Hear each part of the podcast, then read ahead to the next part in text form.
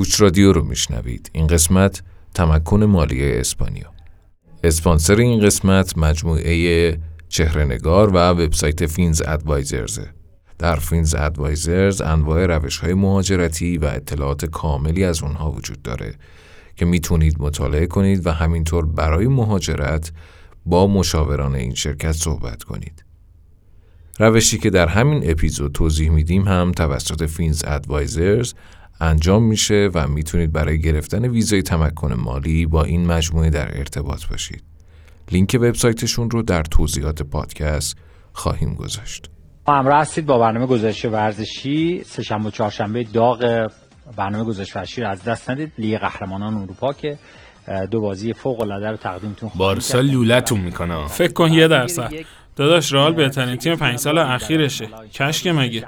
تخمه رو بده بیا. خوش به حال دایمینا. چرا؟ دارم میرن اسپانیا. میرن فوتبال ببینن. نه بابا زندگی. چطوری؟ تمکن مالی اسپانیا. اتفاقا چند روز پیش داشتم با بابام صحبت می‌کردم در موردش. تو فکرشه. شرایطشو می‌دونی؟ مزیتش چیه اصلا چیا می‌خواد؟ آره پرسیدم. پلیز پاسپورت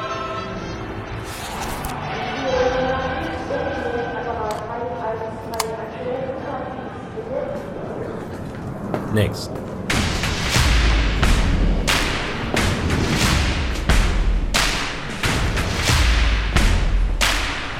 کوچ رادیو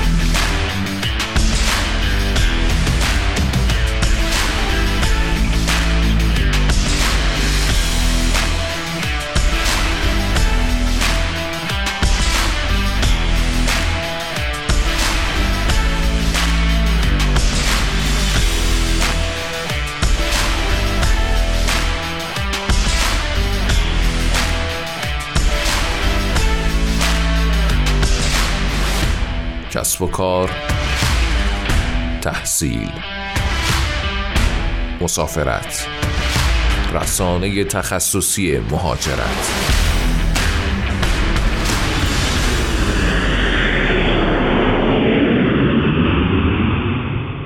کوچ رادیو.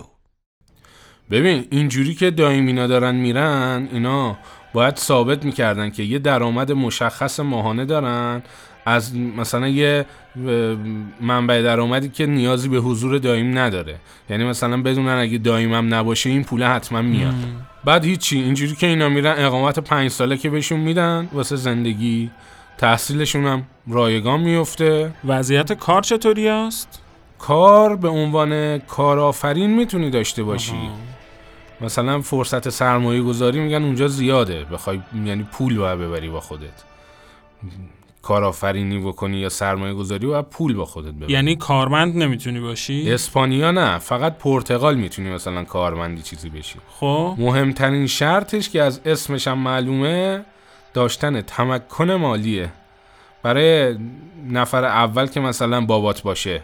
سالیانه سی هزار یورو نفر دوم مثلا دوازده هزار تا بچه زیر 18 سال 6 هزار تا. مثلا تو نیم بها حساب میشه. فقط ببین این تمکن مالیه گفتم ها باید از اون پوله باشه که ثابت می‌کنی تو هم نباشی در میاد. مثلا اجاره ملک بگیره آره. آره.